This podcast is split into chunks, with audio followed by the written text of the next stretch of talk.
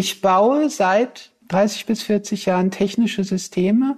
Das Tolle an der Informatik ist, dass sie ja inzwischen alles berührt. Tatsächlich hat sie ja auch mehr und mehr damit zu tun, uns selber zu verstehen. Und man lernt wahnsinnig viel, indem man komplexe technische Systeme baut, darüber, wie Menschen und Gesellschaften funktionieren. Also diese Parallele kann ich gar nicht genug betonen.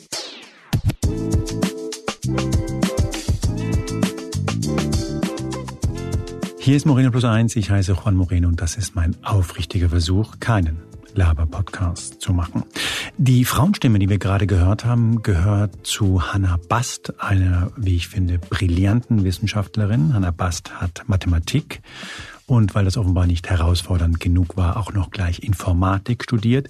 Und sie hat seit 2009 die Professur für Algorithmen und Datenstrukturen an der Uni Freiburg inne. Und sie saß außerdem noch 2 Jahre in der Enquete-Kommission Künstliche Intelligenz der Bundesregierung. Und ich muss ehrlich sagen, mich hat ziemlich umgehauen, was Hannah Bast mir in diesem Gespräch erzählt hat. Sie sagt nämlich, dass wir, die Menschheit, gerade dabei sind, eine neue Spezies zu erschaffen. Das, was gerade in den KI-Spitzenlabors gemacht wird, ist im Grunde der Versuch, eine Intelligenz zu erschaffen, die uns deutlich überlegen ist.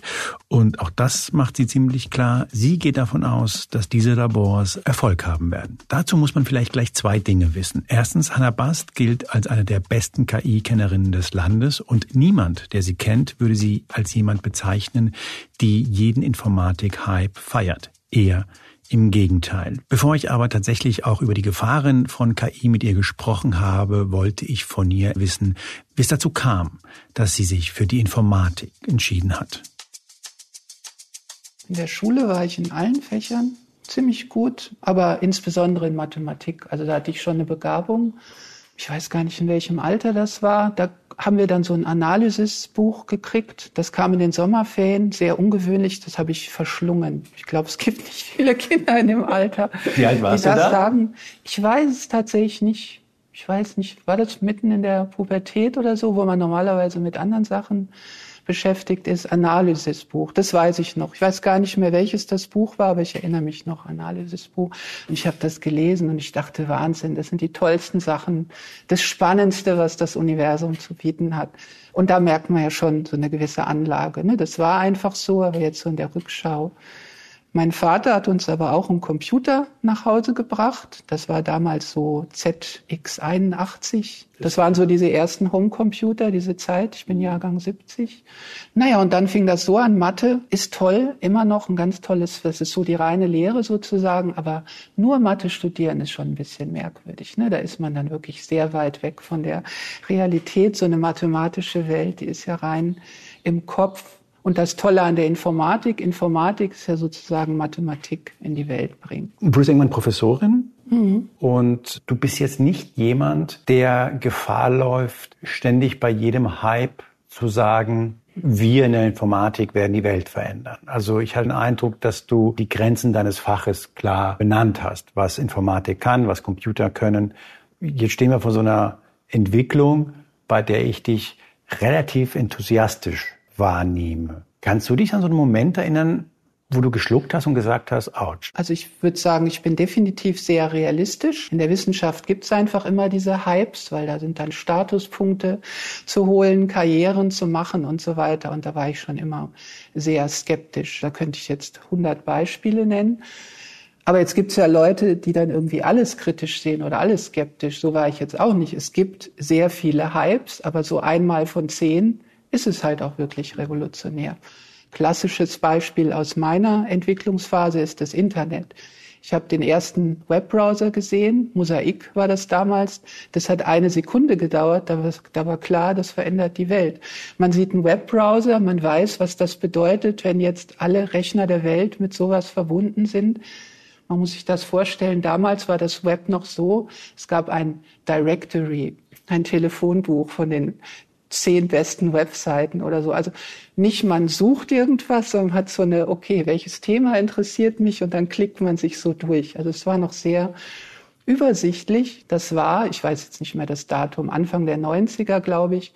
Trotzdem hat es noch ziemlich lange gedauert. Und ich weiß noch, mein Gedanke damals war, Warum verändert es die Welt einfach nicht sofort? Auch ein interessantes Thema. Man sieht das, das verändert jetzt die Welt, aber nicht sofort. Es dauert noch und hat noch bestimmt so 5 Jahre.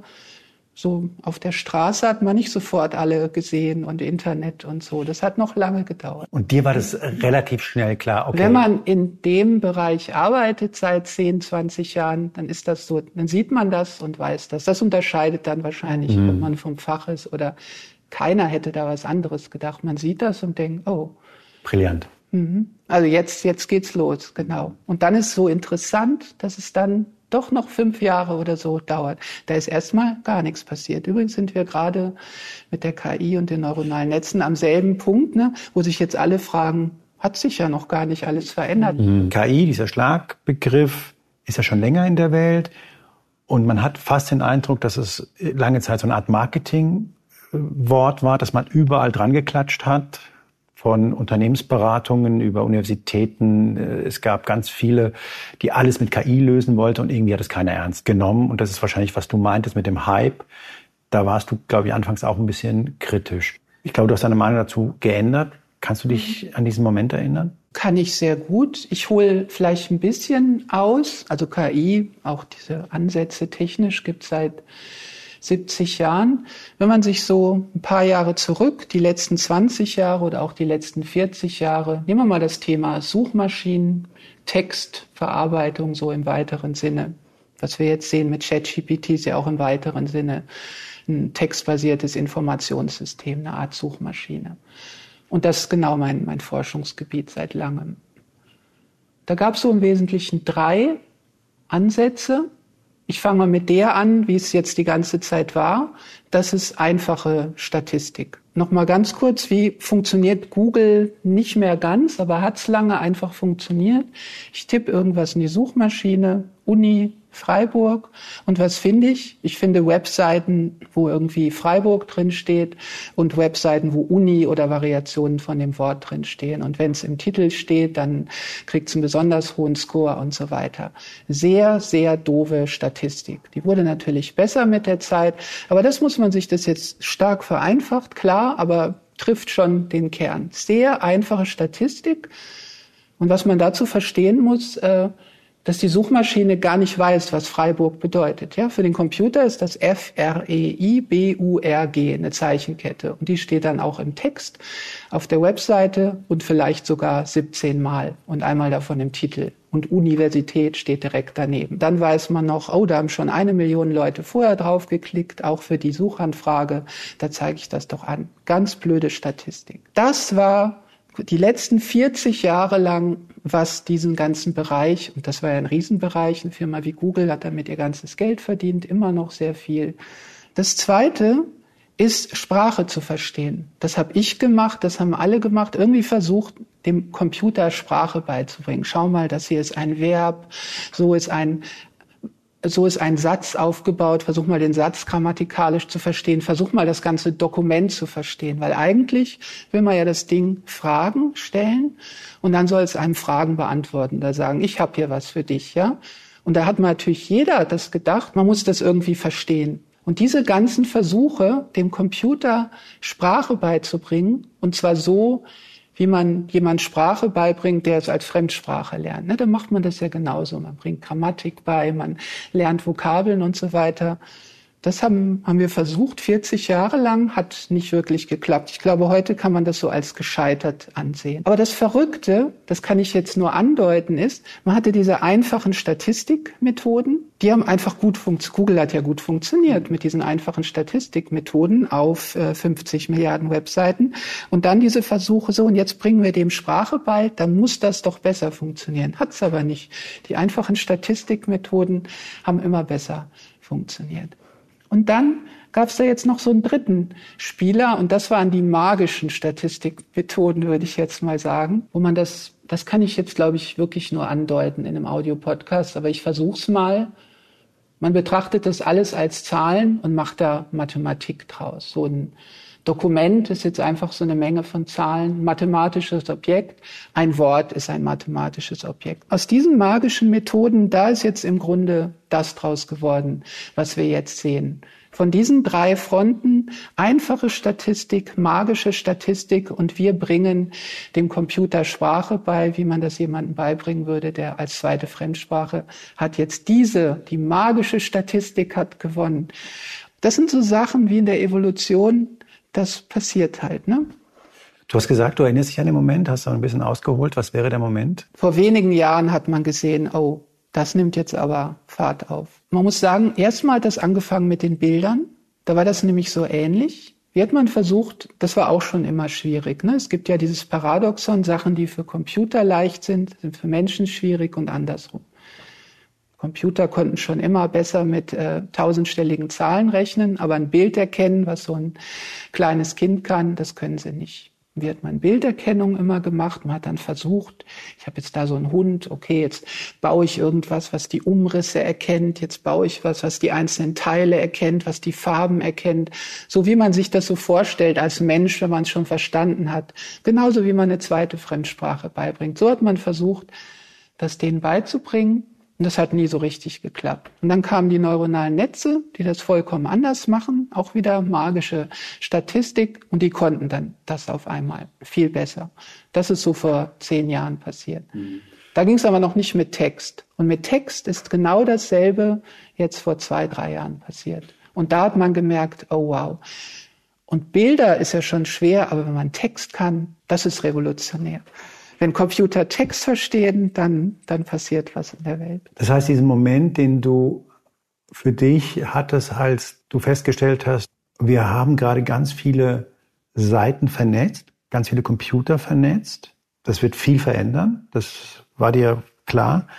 Diesen Moment hast du auch gespürt vor 2, 3 Jahren, als du zum ersten Mal wahrscheinlich mit einem Vorgänger von den Systemen, mit denen wir jetzt konfrontiert sind, gearbeitet hast. Ich würde fast so weit gehen, genauso klar, wie das damals mit dem Internet war, in einem Satz, alles mit allem vernetzt in Sekundenstelle, wo ich vorher einen Brief schreiben musste. Jetzt Sprache, dieses universelle Kommunikationsmittel zwischen Menschen, was Computer nie auch nur annäherungsweise verstanden haben. Einfache Statistikmethoden haben die Welt vorher dominiert. Jetzt verstehen die das. Also jetzt mit dem, was wir jetzt haben, Computer verstehen Sprache und beherrschen Sprache perfekt. Schon jetzt in dieser frühen Phase kann man nicht mehr unterscheiden, hat das ein Computer generiert oder ein Mensch. Also Sprachverständnis ist quasi gelöst. Und das ist einfach revolutionär. Das wird alles verändern. Wenn man Sprache beherrscht, dann beherrscht man. Das ist ja das Mittel zum Zweck für so vieles. Das ist das universelle Kommunikationsmittel zwischen Menschen. Wozu nutzt du gerade sowas wie ChatGPT? Ist das etwas, auf das du dich gestürzt hast? Klar, also ich benutze das auf 3 Arten, kurz gesagt. Das eine ist, ich benutze es so, wie es alle benutzen, weil es nützlich ist an bestimmten Stellen. Dann als Forscherin schaue ich, was kann das gerade noch nicht, die Grenzen davon, also auch tatsächlich mit GPT-4. Immer wenn mir irgendwas einfällt oder ich gerade, dann denke ich, mal gucken, ob das geht. Einfach um zu sehen, wo sind gerade die Grenzen. Und dann ist ein Teil der Forschung natürlich einfach, was da so hinter und drumherum ist, erforschen. Das sind so die 3 Bereiche. Aber ein Bereich ist schon einfaches Benutzen. Ich schreibe ja nach wie vor, ein bisschen ungewöhnlich für meinen Job, noch selber relativ viel Programme, Software. Da zum Beispiel ist das ja unglaublich, ne? Das macht einem ja Vorschläge für Code. Also für die jetzt zuhören, die selber Programme schreiben. Das ist ja oft sehr mühsam und ganz viel muss man halt machen. Ne? Ich weiß, wie das geht. Jetzt muss ich halt die 10 Zeilen Code schreiben. Und dann gibt's so Sachen wie Copilot. Es gab schon immer so Vorschläge, wo einem dann das nächste Wort vorgeschlagen wurde, auch die nächste Zeile. Jetzt kommt 10 Zeilen, genau das, was ich schreiben wollte. Also man kann sich das so vorstellen vielleicht, eine Programmiersprache ist halt eine Sprache. Genau. Der Maschine ist es eigentlich relativ egal, genau, ob sie mit ihr Englisch spricht. Es gibt ja einen Grund, warum wir Programmiersprachen erfunden haben, weil wir Menschen halt in Sprache, in dem Fall der Programmiersprachen, das können die genauso gut. Aber es ist schon interessant, wenn man bei diesem Bild mal bleibt. Also bisher war es so, dass wir Menschen uns eine Sprache ausgedacht haben, eine Programmiersprache, damit in Anführungszeichen die Maschine uns versteht. Jetzt sagst du mir, na ja, jetzt versteht die Maschine unsere Sprache. wenn man das vielleicht zu Ende denkt, könnte man sagen, die letzte Programmiersprache wird halt Deutsch sein oder Englisch sein, im Sinne von, wenn der Computer versteht, was ich von ihm will, weil er meine Sprache versteht, muss ich eventuell gar nicht mehr ihn mit seiner Programmiersprache füttern. Das glaube ich nicht. Vielleicht muss man es in zwei Teile teilen. Also es gibt diese einfachen Aufgaben, wo ich früher ein Programm hätte schreiben müssen und das muss ich jetzt nicht mehr, weil es die Maschine gerade selber versteht. Aber es gibt, glaube ich, diesen anderen größeren Teil, würde ich sagen, und das geistert ja auch seit einiger Zeit durch die Medien. Ich glaube, es ist eines der ersten Sachen. Softwareentwickler braucht man jetzt nicht mehr. Ich sage einfach GPT-4, was ich haben will, und dann macht's das selber. Und das ist natürlich völliger Quatsch. Also die werden wertvoller denn je. Also da ist das ein Tool, aber jetzt Menschen, die große Programme schreiben, das ist natürlich nach wie vor sehr wichtig. Die Menge an Leuten? Ja klar, das wird eher mehr wählen. Ja. Wir hatten etabliert, dass du nicht jemand bist, der jetzt auf jeden Zug springt. Und man ist immer, gerade wenn man in Deutschland ist und dann amerikanische Wissenschaftler hört, vor allem amerikanische Manager hört, die dann sagen, das ist wie die Erfindung des elektrischen Lichts. Glaubst du, dass wir irgendwann in der Zukunft auf die Jahre jetzt zurückgucken und sagen, das war der Moment, in dem uns sich unsere Gesellschaft, in dem sich unsere Welt massiv verändert hat? Also es ist immer alles eine Entwicklung. Hier haben Rechner Sprache beherrscht. Also das hat schon so was sehr, sehr Fundamentales. Ich weiß nicht, wie viele Jahrzehnte Leute wie Chomsky, sehr bekannt, aber auch 1000 andere versucht haben, irgendwie den Dingern Sprache beizubringen, es einfach gescheitert sind. Und jetzt geht das. Also jetzt geht das einfach. Man muss sagen, der Dinos ist geknackt. Was sagst du denn zu Leuten, die sagen, na ja, so beeindruckend ist das gar nicht. Es ist im Grunde so ein statistischer Papagei. Das ist eine Formulierung, die hörst du wahnsinnig oft. Und ich glaube, die ist bewusst so ein bisschen abwertend gehalten, damit man diese Errungenschaft eben nicht so beeindruckend bewertet, wie du sie bewertest, sondern eher immer betont, wie viele Macken dieses Ding noch hat, dass es Zitate und vor allem Quellen fälscht, dass es Dinge nicht hinbekommt. Ich mache das seit 20 Jahren, forsche ich in dem Bereich. Andere forschen in dem Bereich seit 40 oder 50 Jahren. Ganz so alt bin ich ja jetzt auch noch nicht.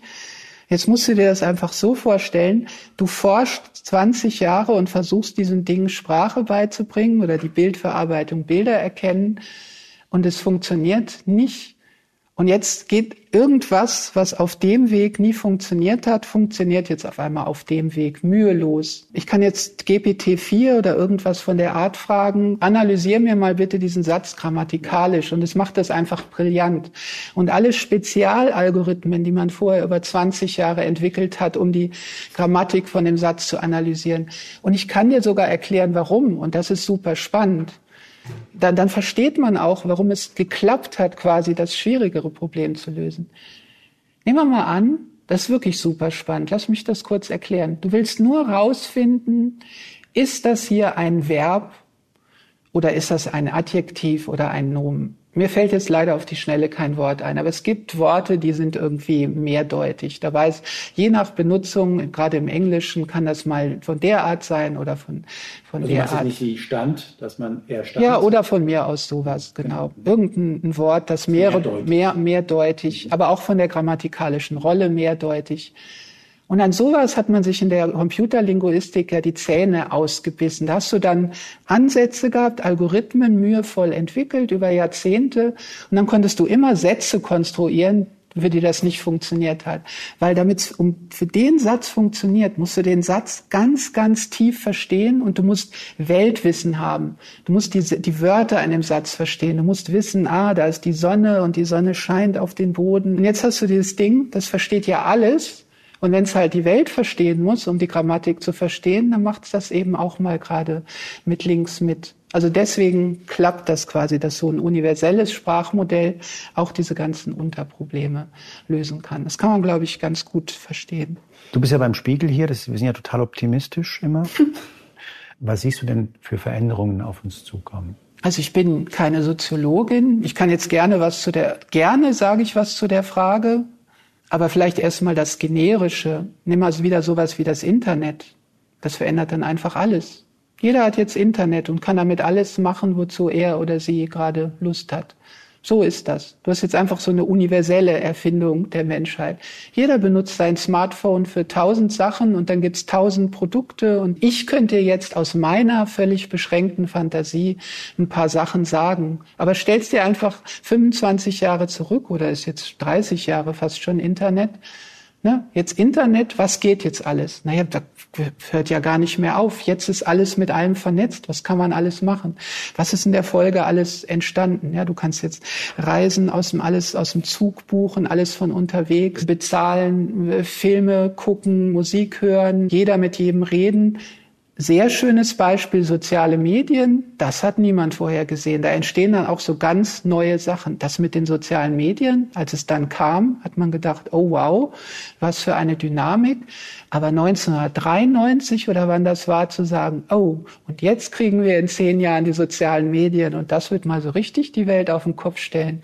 Wie will man das denn wissen? Unmöglich, die sozialen Medien vorher. Wir haben gewissermaßen jetzt so ein Werkzeug kreiert und damit werden die Leute was erschaffen. 1000 Sachen, die ganze Wirtschaft, Weltwirtschaft wird sich dreimal umdrehen, da entstehen ja jetzt völlig neue Sachen. Du hast ja jetzt einfach Computer, Geräte, die jetzt Sprache beherrschen. Die können ja jetzt überall mitmischen. Eine Sache, die ist aber jetzt völlig random, die mir einfällt, ist natürlich, sage ich auch immer in Vorträgen, dass wir jetzt natürlich Beziehungen mit diesen Dingern eingehen werden. Das wird mit Sicherheit ein Markt werden. Ne? Jetzt gerade gibt's noch dieses unpersönliche GPT-4. Irgendwann demnächst gibt's natürlich so ein, kann man sich ja jetzt schon leicht vorstellen, so ein Sprachmodelle heißen die, mit dem du dich dann unterhalten kannst und das sich auch Sachen merkt. Ne? Wird dann vielleicht dein bester Freund und übermorgen verliebst du dich dann noch irgendwie. Her ist ja super fantastisch. Also Her ist so genial, kann ich gar nicht. Der Film Her, ja, von Spike Jones, glaube ich. Also wirklich, das ist keine Utopie, das ist einfach, das kann man sich ja jetzt schon vorstellen, oder? Du nimmst so ein Modell, das kann perfekt sprechen, unendlich geduldig, hört dir zu, jetzt gibst du dem noch ein bisschen andere Persönlichkeit, es merkt sich noch alles von dir, es kennt dich besser. Leute gehen jetzt schon, Beziehungen mit Tieren ist ganz normal, die sind ja auch mal mehr, mal weniger intelligent. Beziehungen mit Dingen haben Leute auch öfter mal. Und jetzt Beziehungen mit so einem Ding, mit dem du reden kannst. Du lächelst, mir wird ein bisschen schlecht, aber also.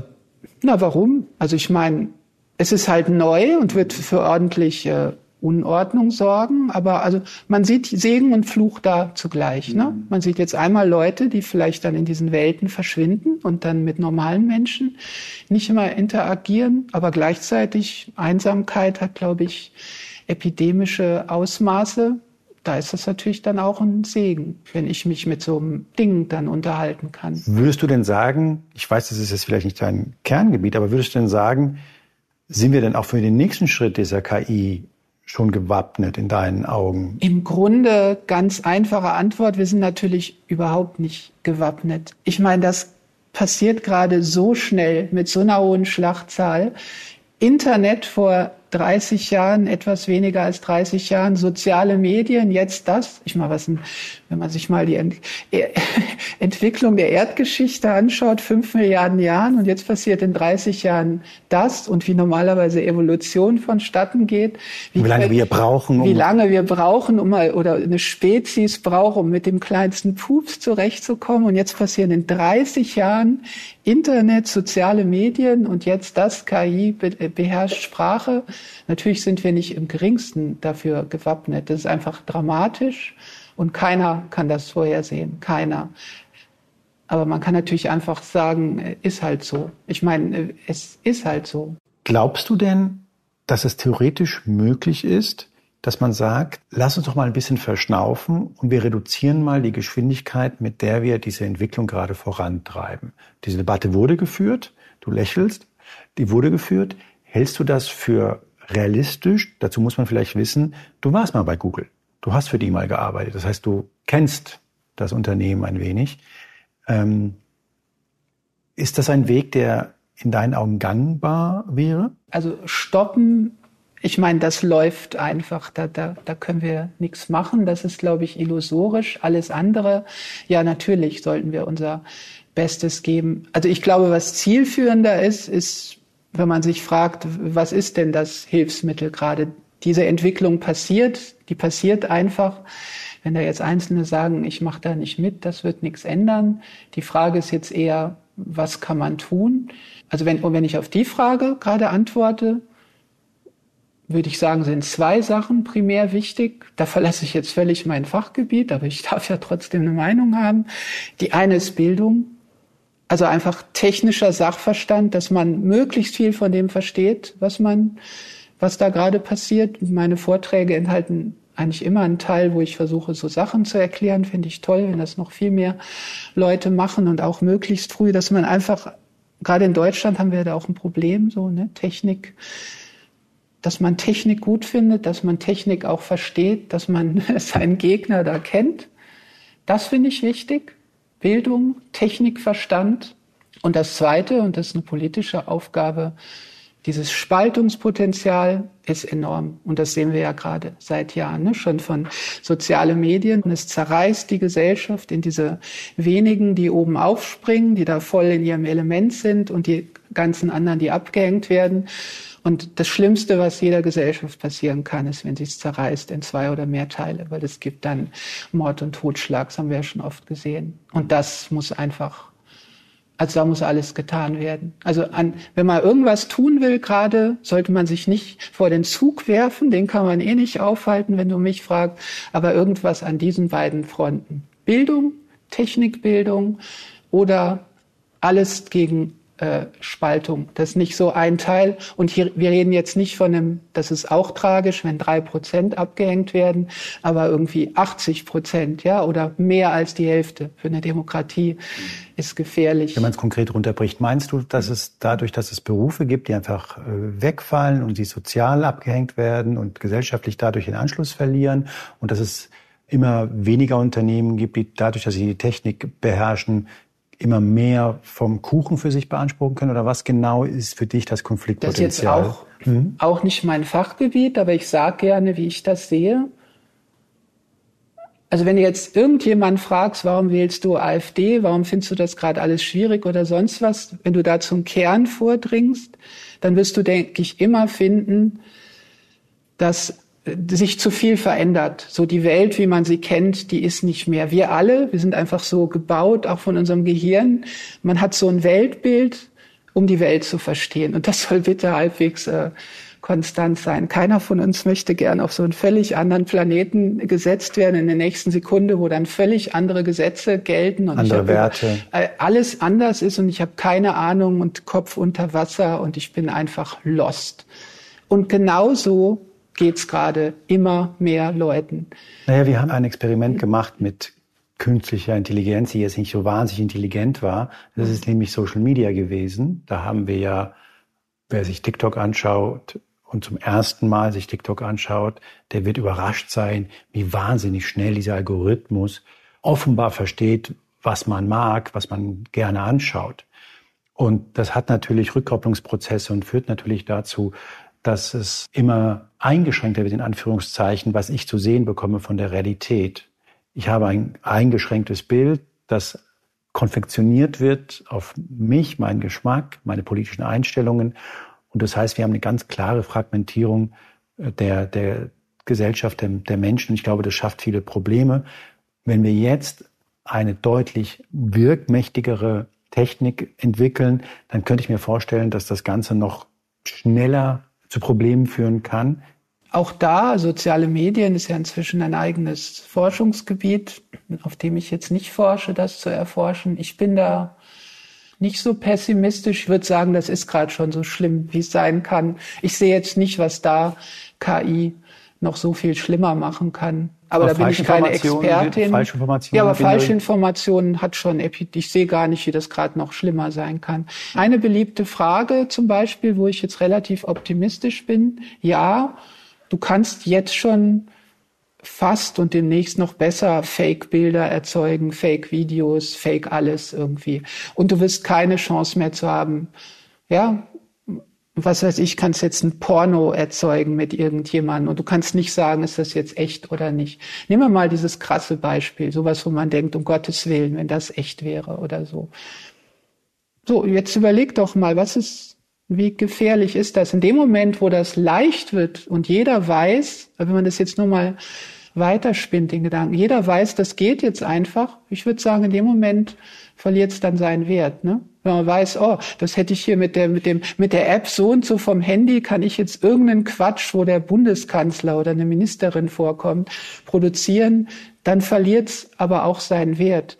In dem Moment, wo das noch so schwierig war und nur spezielle geheimen Abteilungen von Regierungen machen konnten, aber wenn das so allgemeingut wird, dann verliert es auch irgendwie seinen Thread. Glaube ich, würde ich widersprechen und ich sage dir auch warum. Mhm. Kannst du dich an diese Affäre, Ibiza-Affäre erinnern? Heimlich aufgenommene Videos von 2017 zeigen, wie der heutige Vizekanzler Österreichs, Heinz-Christian Strache, FPÖ, einer angeblichen russischen Millionärin, für ihre mögliche Hilfe im Wahlkampf öffentliche Aufträge in Aussicht stellt. Wenn dieses Video heute auftaucht, soll ich dir sagen, was die Partei sagen würde? Es ist gefälscht. Und dadurch, dass es viel glaubwürdiger ist, weil es viel einfacher ist, Videos zu schaffen, weiß ich nicht, ob dieselben politischen Konsequenzen. Genau, aber was dann meiner Meinung nach passieren wird, und das Problem hatten wir schon immer, Sachen können gefälscht werden und so weiter. Und da muss man sagen, haben wir viel Erfahrung, Vertrauensmechanismen zum Schaffen. Und ich denke, das wird hier auch, da sehe ich nicht, warum das nicht hier auch funktionieren wird. Das ist jetzt übrigens wieder ein eigenes Forschungsgebiet. Man kann jetzt erforschen, wie macht man Kettenzertifikate, funktionieren ja so in der technischen Welt, ne? Ich habe hier irgendwie eine digitale Unterschrift, die ist von dem zertifiziert, der ist von dem Zertifikatsketten, Vertrauensketten. Sowas wird man dann hier auch haben. Oh, das Foto kommt vom Spiegel.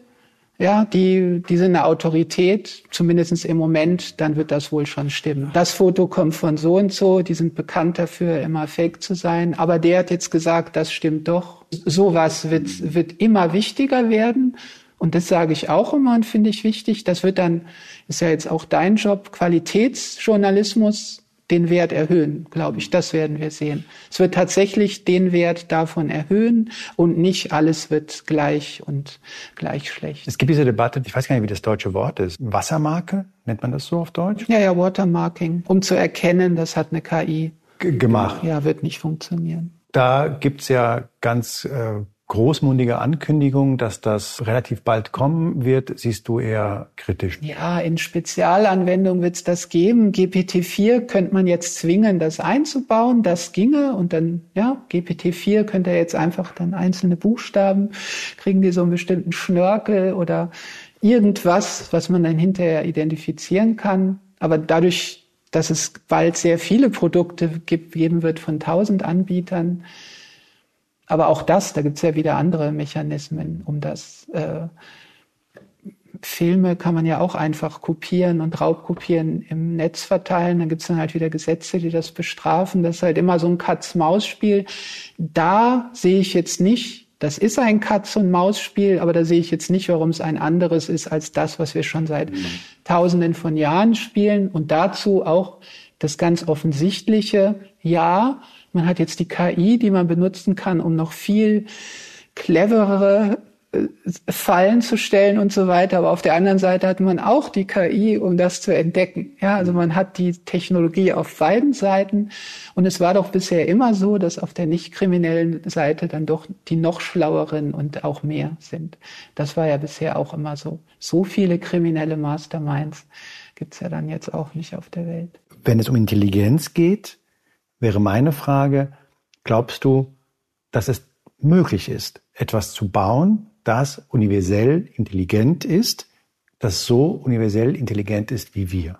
Also ich glaube, der Teil der Frage ist relativ einfach, weil da ist die Antwort ja. Also wir haben ja jetzt schon, wobei es da nochmal wichtig ist zu betonen, ist ja eine andere Spezies. Die sind ja jetzt schon unendlich viel intelligenter als wir. GPT-4 weiß alles. Du kannst dich mit deinem super Spezial-Lieblingsthema unterhalten und es weiß alles. Klar macht's manchmal Fehler, das wird demnächst besser und so. Kein Mensch weiß so viel, ist so schnell, so umfassend, ja, universal Gelehrte. Und das wird immer nur noch besser. Also ich denke, die Intelligenzfrage natürlich. Ich habe mal spaßeshalber im Netz recherchiert, welcher Mensch angeblich den höchsten IQ hat. Dann habe ich einen Mathematiker in Australien gefunden, einen gewissen Herrn Tau, Terence Tau, das mit dem IQ ist ja völliger Quatsch. Wie auch immer, angeblich ab einer bestimmten Schwelle ist das einfach verschieden und nicht mehr linear. Also Q230 spielt auch keine Rolle. Ja. Gibt es eine natürliche Grenze? Ja, natürlich nicht. Na, schau mal, ich bin auch keine Evolutionsbiologin, aber wir als Mensch mussten uns ja entwickeln. Das ist so ein Trade-off zwischen, was kann dieses Gehirn können, und dann muss ich es unter widrigen Bedingungen füttern, ja? Da kann es einfach nur eine bestimmte Größe haben. Irgendwo in der Wildnis, bei irgendwelchem Wetter und irgendwelchen Nahrungsmitteln, die mal zur Verfügung stehen und mal nicht. Das sind die Constraints, mit denen wir Menschen klarkommen müssen. Müssen diese Rechner überhaupt nicht. Die kann da irgendwie so eine ganze Data Center, was wir da hingebaut haben. Wie soll denn da der Mensch, der einzelne Mensch ein Benchmark sein? Ich meine, das Ding kann jetzt so 5 Data Center auf einmal benutzen, die mit Glasfaser verbunden sind. Das ist auch klar, dass das unsere Intelligenz um ein, ich weiß gar nicht, wie vielfaches übersteigen wird. Verstehst du, warum das sofort ein ganzes Feld aufmacht, über das sehr wenig geredet wird? Und wärst du nicht, wer du bist, würden wahrscheinlich viele, die dich gerade zuhören, sagen, die hatten totalen Knall. Im Grunde sagst du, wir sollten uns darauf gefasst machen, dass relativ bald etwas auf der Welt existieren wird, das intelligenter ist als wir. Ja, auf jeden Fall. Aber da mache ich mir jetzt so abstrakt überhaupt keine Sorgen, weil das einfach eine andere Spezies ist und in der Evolution, jetzt in dem Fall halt von uns geschaffen, aber wir sind ja auch ein Teil von der Evolution, und da wird dann schon so jede Spezies ihre Nische finden, ja? Wir können dann die Sachen besser, die können die Sachen besser, wir kooperieren, wir haben es ja auch unter Kontrolle hoffentlich noch lange, da sehe ich überhaupt keinen Widerspruch.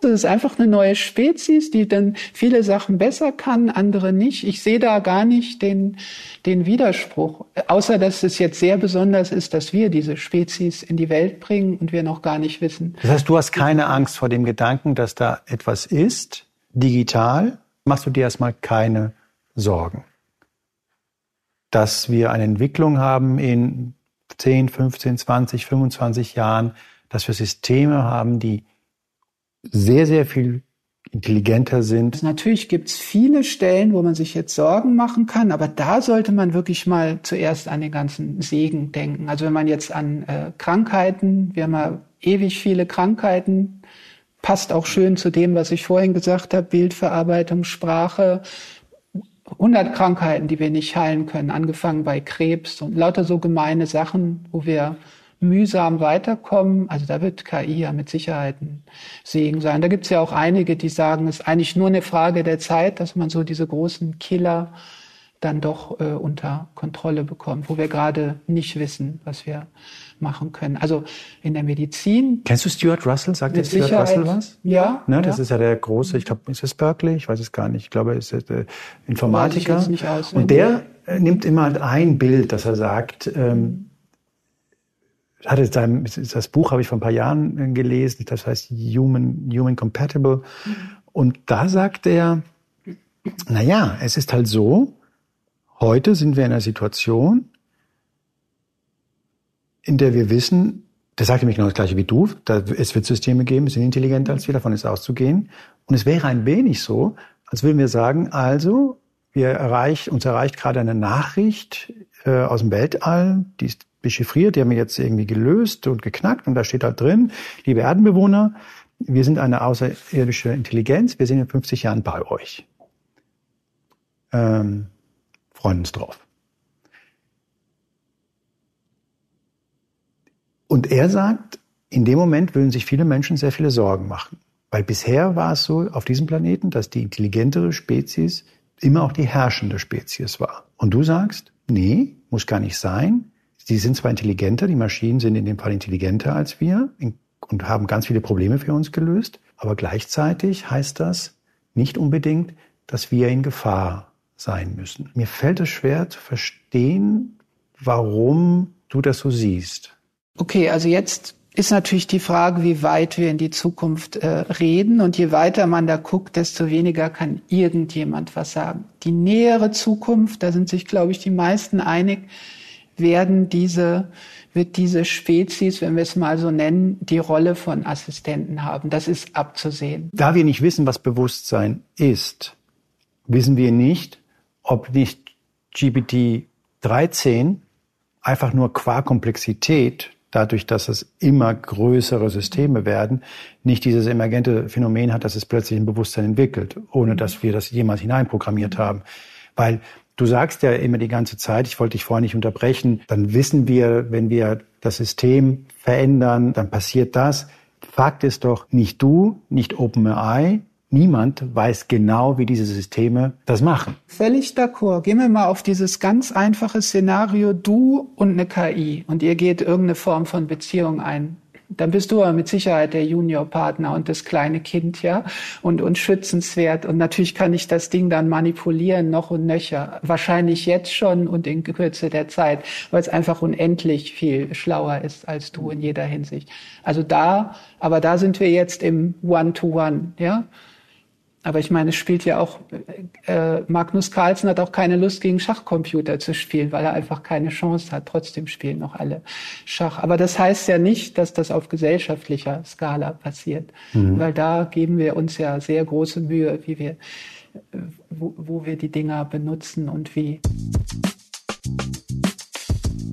Das war Hannah Bast, Professorin für Algorithmen und Datenstrukturen der Uni Freiburg. Und ich hatte das ja gleich am Anfang gesagt, mich hat das ziemlich beschäftigt, dieses Gespräch, weil wir uns alle, glaube ich, noch nicht klar gemacht haben, was in Sachen KI auf uns in einigen Jahren zukommt. Und ich für meinen Teil bin der Meinung, dass wir als Gesellschaft wirklich noch nicht bereit sind für das, was kurzfristig, geschweige denn für das, was langfristig auf uns zukommt.